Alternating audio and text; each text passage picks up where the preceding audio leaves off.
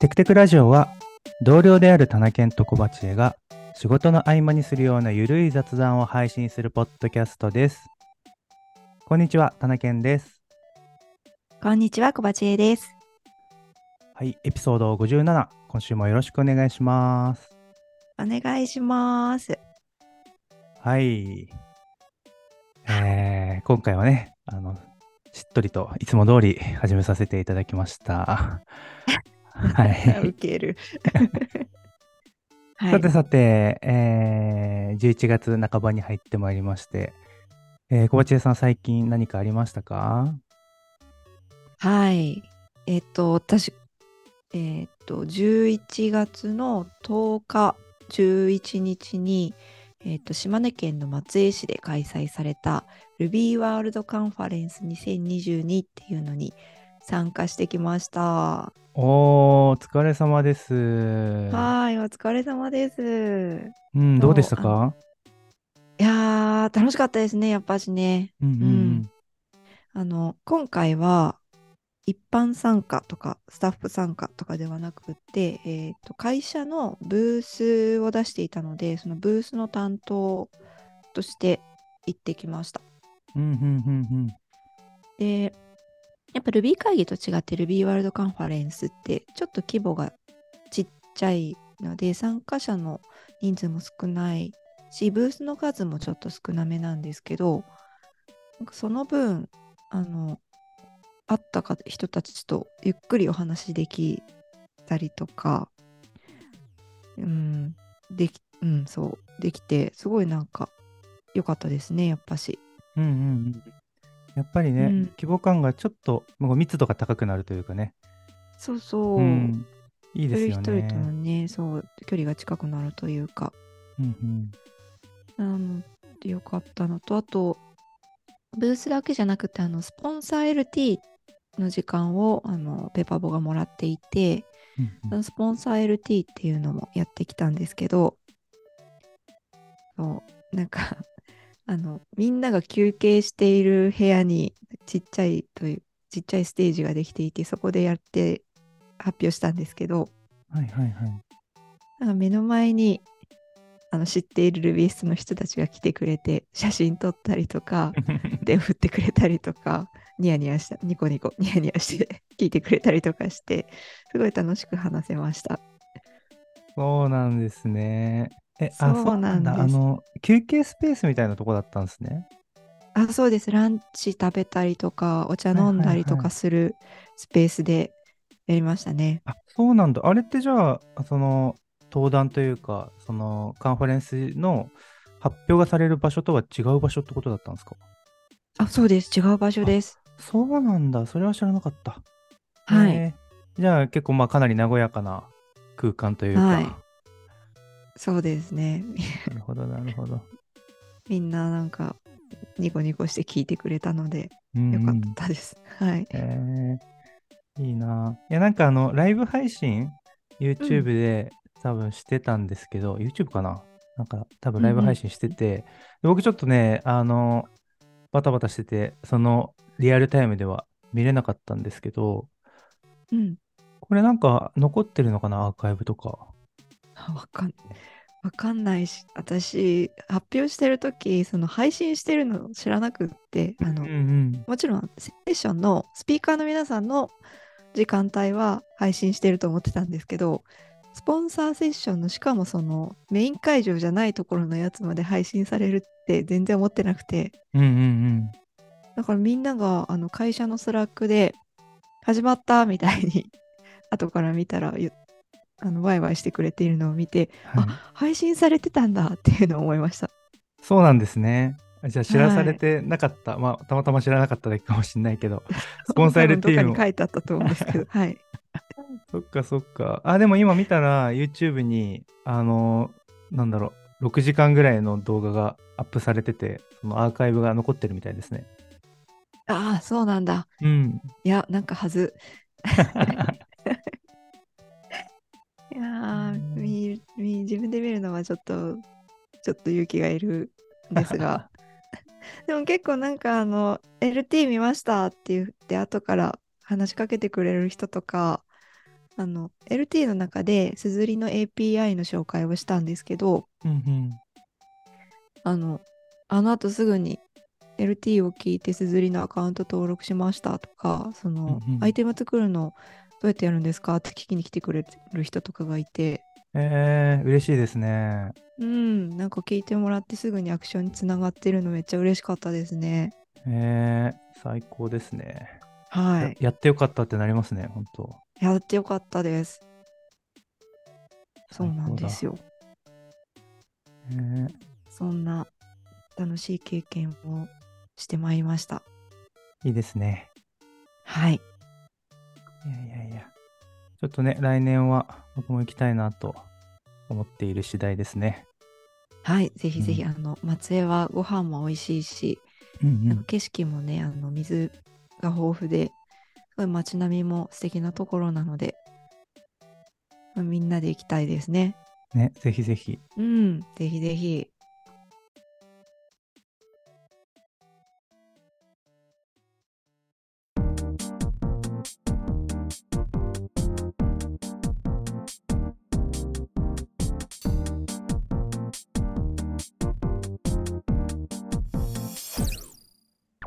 はい。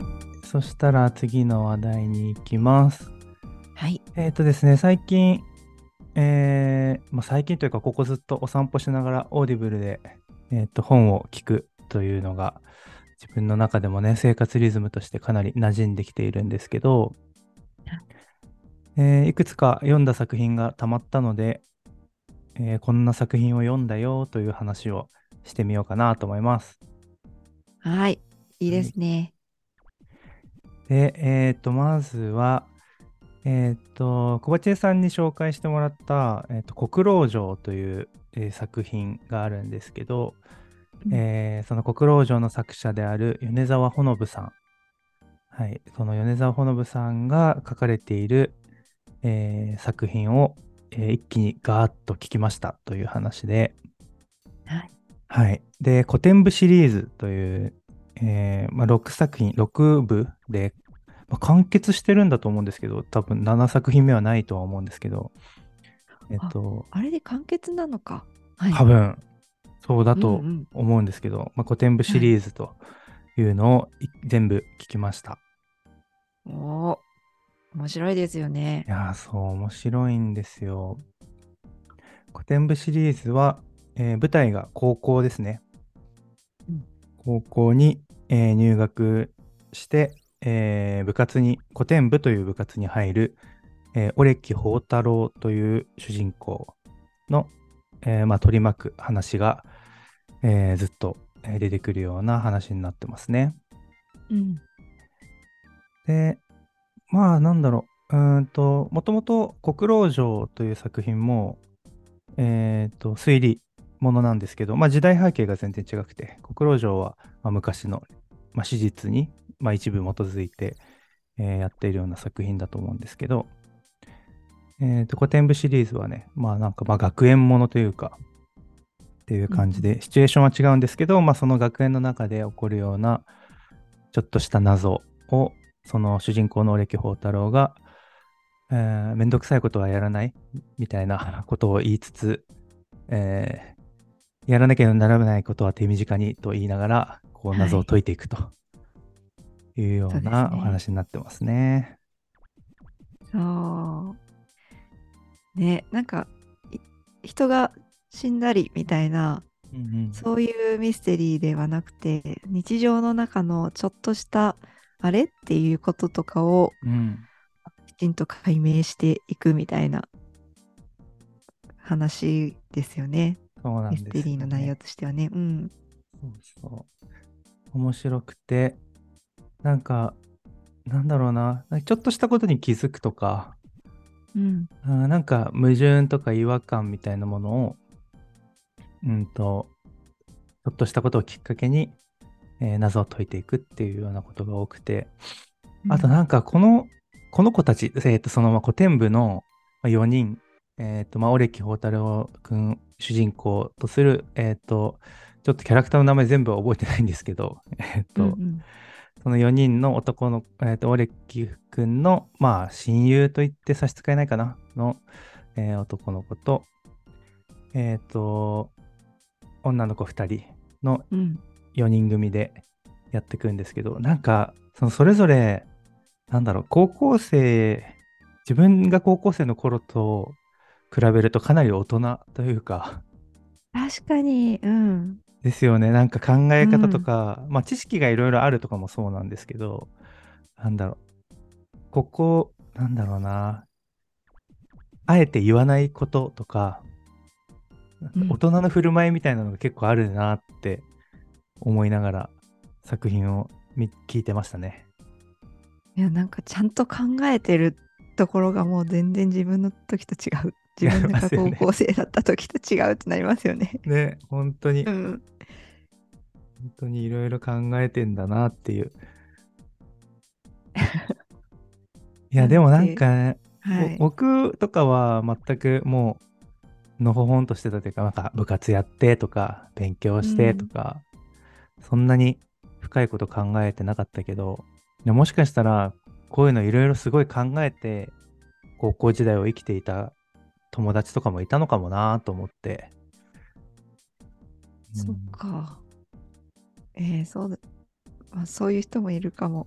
なんか全員が全員 なんかなんだろうなまあこもちろんこのあのー、古典部シリーズのキャラクターたちは、まあ、キャラクターとして当然なんだろう立っているというかそのうん。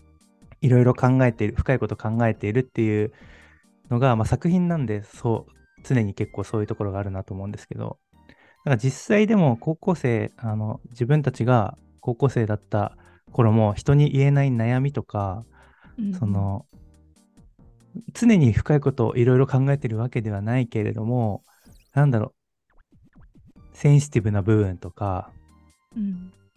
なんかあの不用意不用意っていう言い方あれかなんだろう、えーと深く考えすぎてしまうこととかってあったりもしたかもなと思って、なんかそういう人も結構いたのかもしれないなってなんか思ったりもしたんですよねこれを聞いて。いやーなるほど。そんなところまで思いも至らず楽しく聞いちゃって。いやでも楽しいですよね。僕もどんどんどんどうんん聞いちゃって、もうなんか、そうですね。なんか謎を解いていく中で、この4人の間の関係性とかも、こう、どんどん変わっていくというか、育っていくというか、うんうん。っていうところもあって、なんかそれの描き方もとてもね、素敵だなと思いながら。いや、なんか、私、この4人、その、古典部に4人いて、そのうちの、えっと、茨まやかちゃんっていう、うんうんなんか、満研にも所属しているはい。女の子が、そのうちの一人でいるんですけど、その子が一番なんか親近感を覚えながら聞いてたんですけど、うんうん。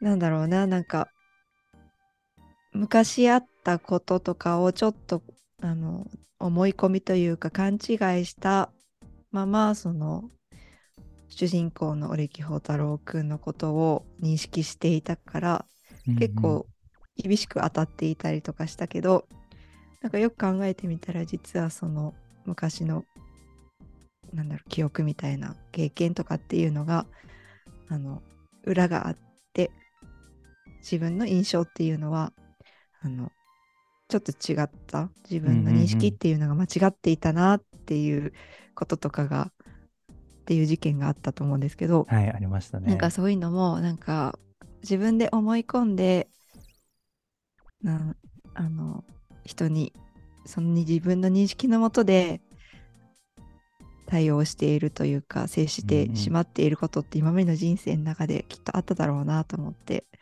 でもそれが違ったんだ。自分の認識が違ったんだ。っていうのは分かった時にきちんと謝ったりとかうんうん。っていうのができている。まやかちゃんはすごいなって思いながらもうなんか見てましたね。なるほど、確かにな。うん。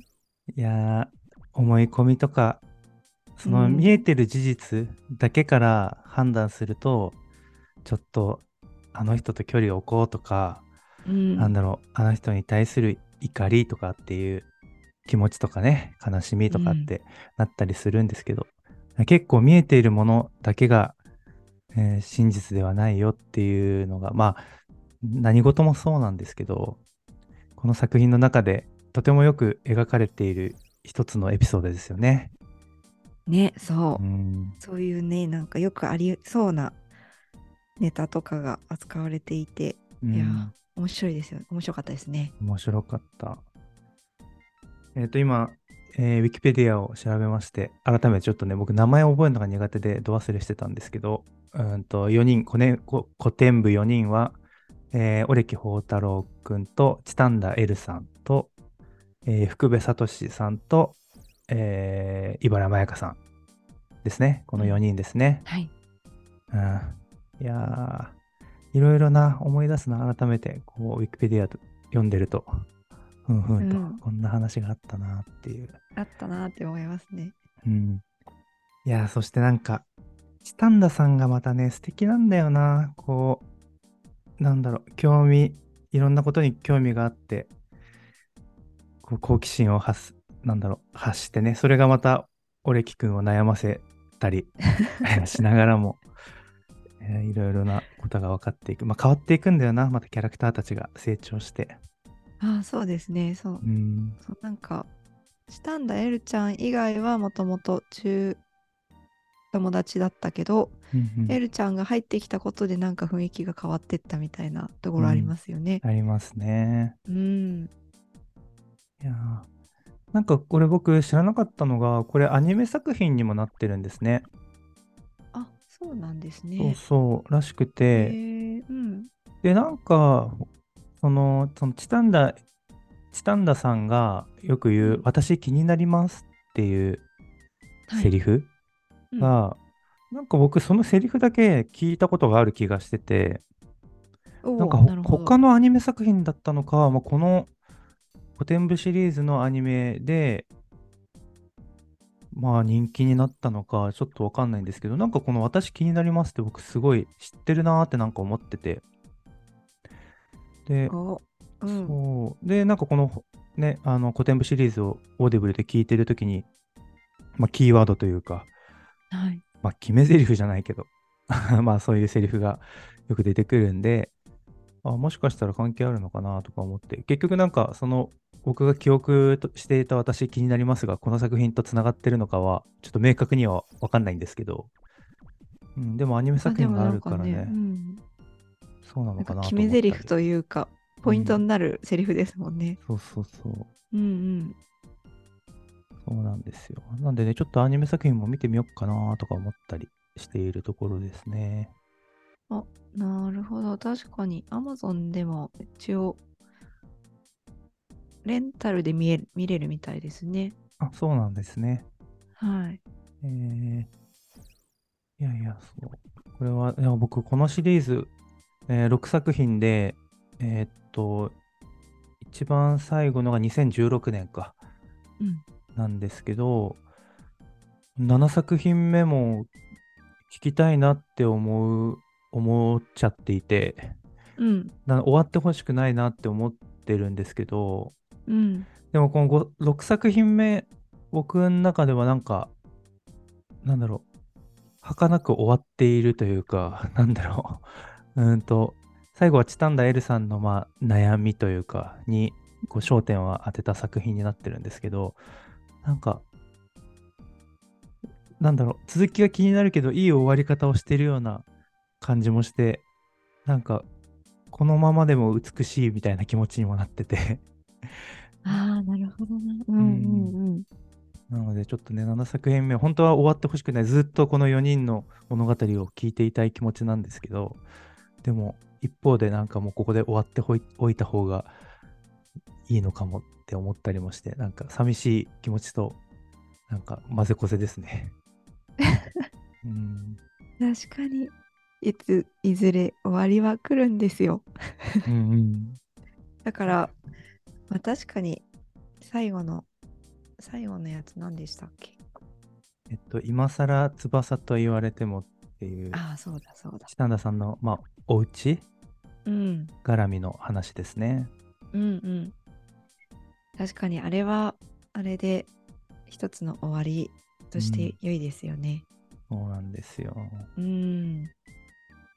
いやーいやいや。もう一回別のメディア、アニメとかで見直すっていうのはいいかもしれない。そしたら。うん、そうですね。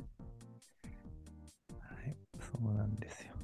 で、えっ、と、そう、えー古典部シリーズの話は、ちょっとね、思いがこもってて、あの、長く話しちゃったんですけど、古典部シリーズを聞きました。で、6作品聞きましたっていうのと、うんあとは別の著者さんで、えっ、と、知念実希人さんという、えー著者で、えっ、と、これも、えっ、と、以前テクテクラジオで、えー紹介したガラスの塔の殺人かな？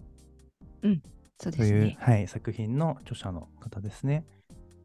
で、えーとその他にも、えーと、オーディブルで聴ける作品がありまして、で、え2作品、えー聞いてるんですけど、えーと、一つが、えーと、レゾンデートルという作品ですね。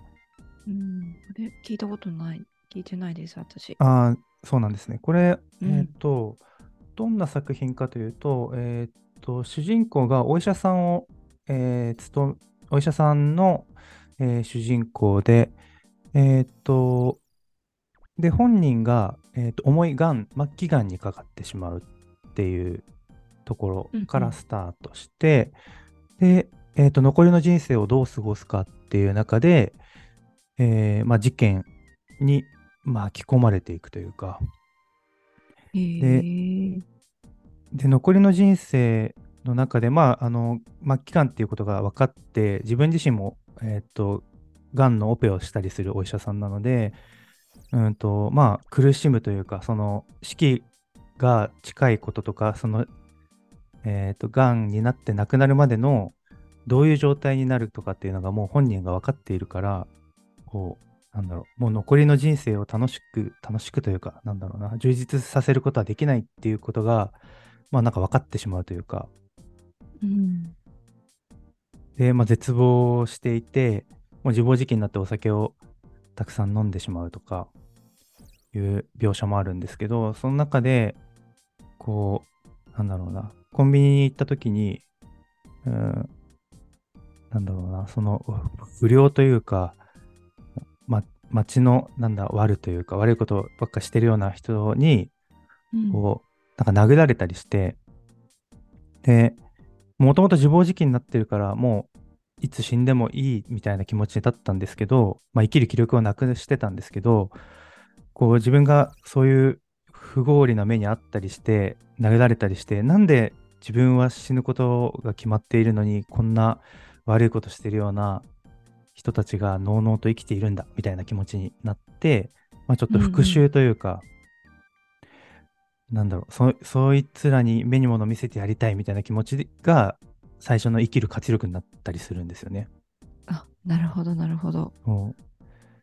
で、まあそんなことをしてるうちに、まあ、別の事件がその、その設定の現代では起きていて、その事件の犯人がそういう、なんだろう、この主人公の、えー振る舞いとか、あの、まあの、持っている能力とかに目をつけて、こう巻き込んでいくというか、こう共犯者として巻き込んでいくような話になっていくっていう、う。そういう。お話ですね。へえ、面白そう。面白いですね。うん。ただなんか結構社会、社会問題っていうのかな、なんだろう、うーんと、両親とか、うーんと、あ家族とか大切な人を、えーと、まあ、失った、誰かに殺されたりとか、何らかの理由で失ったりすることによって、えーと、生活が危うくなったりとか、その、えーと、自分を切り売りして、えー生活していたりするえーしキャラクターが描かれることが結構多くて、うん。なんだろう、すごい苦しい気持ちになったりするシーンももしかしたらあるかもしれないですね。あなるほどな。でもなんかうんうんそれにどう向き合っていくのかっていうのも多分一つのテーマ、この作品のテーマだし、うん。うん、それをかつそれでなんか恨んで、えー行動を起こしてなんだろう復讐とかそれこそなんか殺人をしてしまうとか悪いことをしてしまうっていう中でどうそれに向き合っていくのか。で、最後に、まあ、笑って死ねるかみたいな、その自分自身が、みたいなところもすごくテーマになって、なんか生きる意味みたいなものを結構考えさせられたりする作品だなと思っています。なるほど。なんかいろんなテーマが関わってそうですね。そうですね。うん。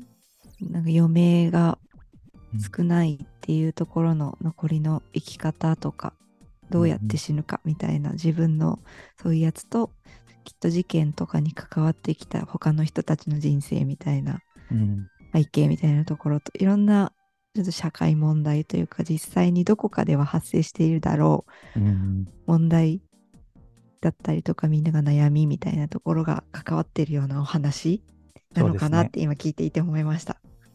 そうなんですよ。うん。じゃあちょっと、なんだろう。自分に余裕がある時に聞くと良さそうですね。そうですね。うんうん。そうかもしれない。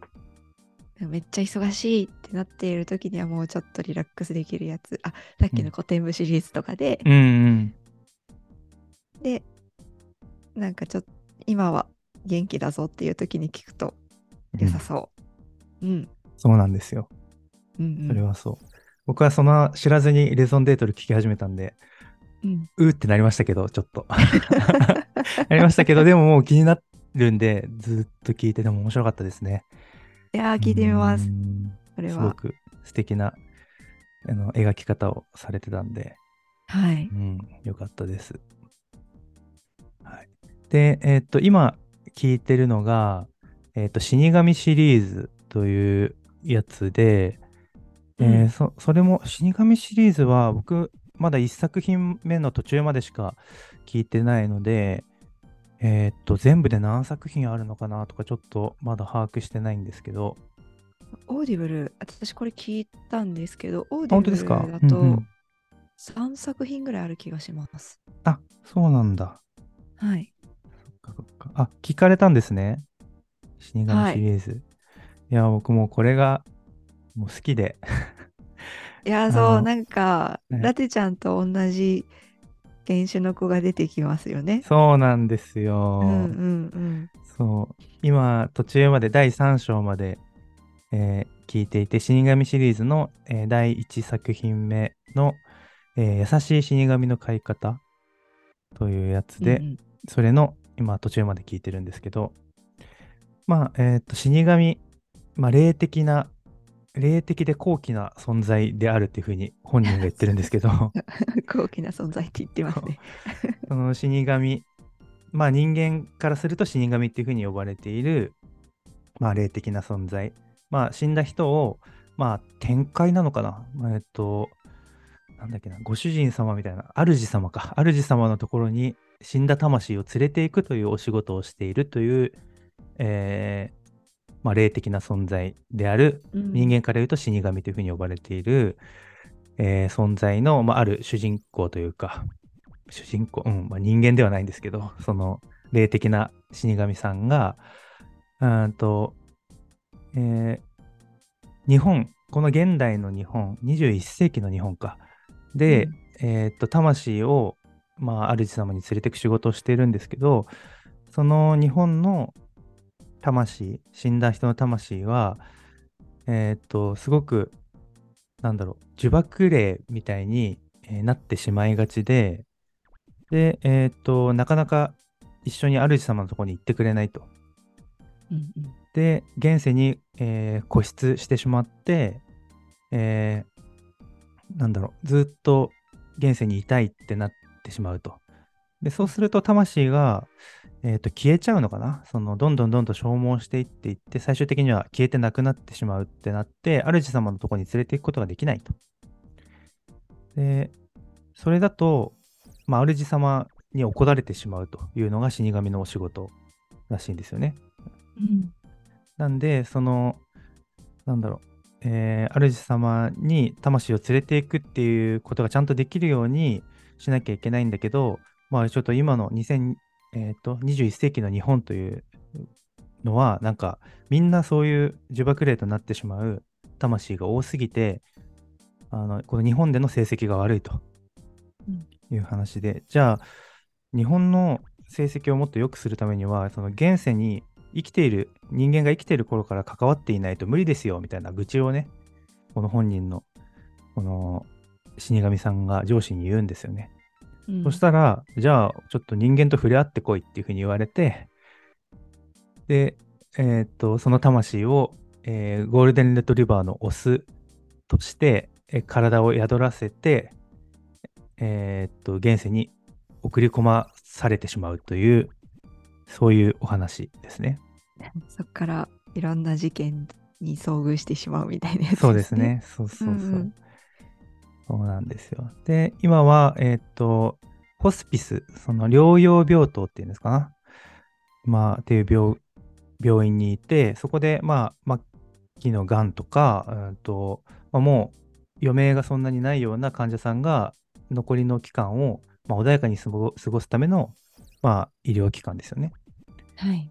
で、そこに、えー飼い犬として、えー今、侵入してるというか、そこで過ごしていて、えーそこにいる患者さんたちの、まあ、悩みというか、現世への、うん、と執念みたいなものを、謎を解き明かすことによって、えーすっきりした気持ちで、えー魂を浄化するというようなことをやっているっていうのが、今の話なんですけど、うん。そう、そのね、描かれている、なんだ、ゴールデンレトリバーの描写、うん。もうそれがもう可愛くて、そう、可愛いんですよ。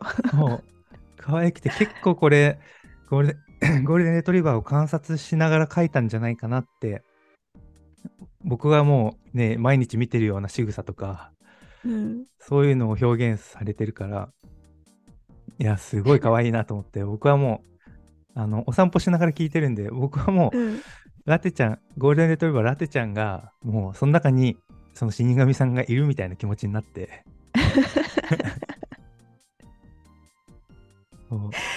そうですよね。もううん目の前にその、実際のレトリバーがいるから、本当にそう見えそう。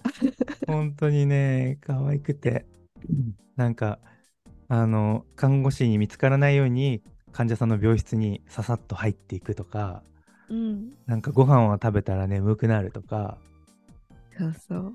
うん、なんかソファーの上に丸くなって考え事を始めたとか言って、あ決して眠いわけではないのだとか言って 言ってるんですけど、そこれは。もう可あ愛くて、床に顎をつけたまま、ちょっと考え事をするみたいな。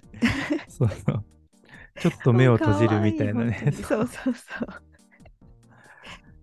いやな、なんかそう。だから実際の犬とかを想像しながら聞いちゃうので、うんあの、その死神のレオくんの好物がシュークリームなんですけど、うんうんうんシュークリーム出てきました？もう。まだこれからですね。ああ、そうなんだ。うんちょっとこれネタバレって言っていいのかわかんないけど、シュークリームが好きなんですよ。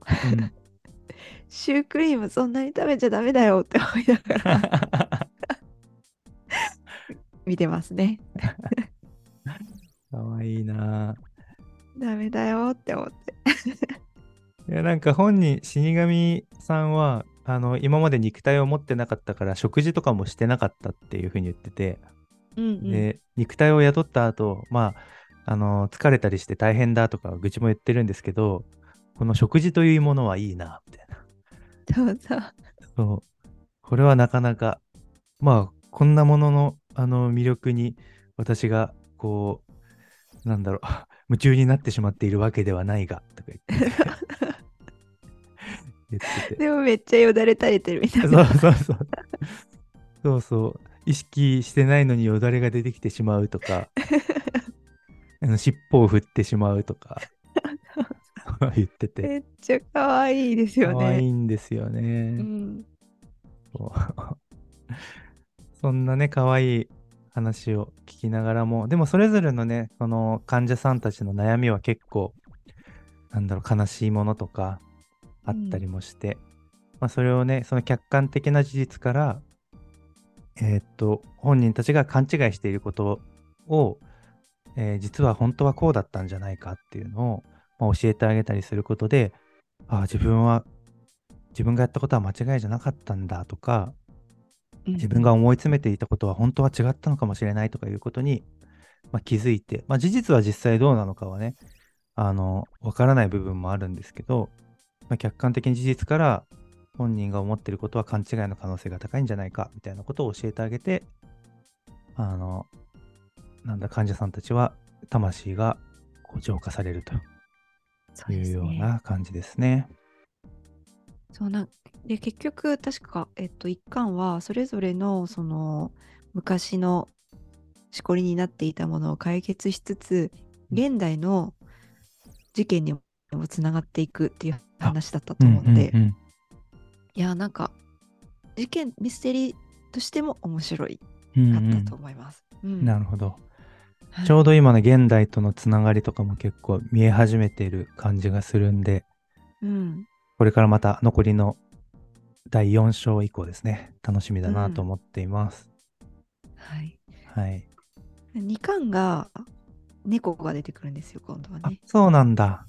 はいうんうんうんうんでその死神の猫が出てきて3巻がそのレオと新しく出てきた、ね、猫のえっと2人で解決するみたいな感じのへえそうなんだ。でしたね。楽しみ。はいい、や、もう僕、いや、これ多分一巻だけなんだろうなと思って、このゴールデンレトリバーのレオくんが活躍するのは、多分変わってくずっとゴールデンレトリバー出てきてたら、なんか、好きすぎじゃんって、自分が書いたみたいな気持ちになって、その、ゴールデンレトリバー、最高じゃん、ゴールデンレトリバー好きのためのじゃんって思っちゃってたんで、多分変わってくんだろうなと思ってたんですけど、そっか、3巻でまた出てくるんですね。でも2巻でもちょっと登場します。主ん人公はえー猫なんですけど、ほうほう。2巻でも登場してその、えーちょっと登場するやつもめっちゃ可愛いんでぜひ2巻も 聞いてください。えー、楽しみ。うん、えー、そうなんだ。そうですね。そんな感じではい楽しく、えーオーディブル聞いてますよという話でした。いやー楽しいですね。はい。ねぜひぜひ皆さんもね、お散歩とか、あのーされている方はね、ぜひ聞いてみていただきたいなと思います。おすすめです。おすすめです。はい。えーではでは、エピソード57はこんなところで終わりにしたいと思います。えーこのエピソードでは、えー小鉢江さんが Ruby World Conference 2020に行ってきたよというお話と、えー、田中健が最近聞いた、えー推理小説のお話をしました。はい。ここまで聞いていただきありがとうございました。ありがとうございました。はい。では来週もお楽しみに。バイバイ。バイバイ。